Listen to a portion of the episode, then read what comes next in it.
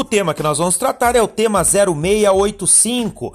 Este tema teve tese de repercussão geral fixada pelo Supremo Tribunal Federal em 22 de junho de 2020, por ocasião do julgamento do recurso extraordinário número 727851.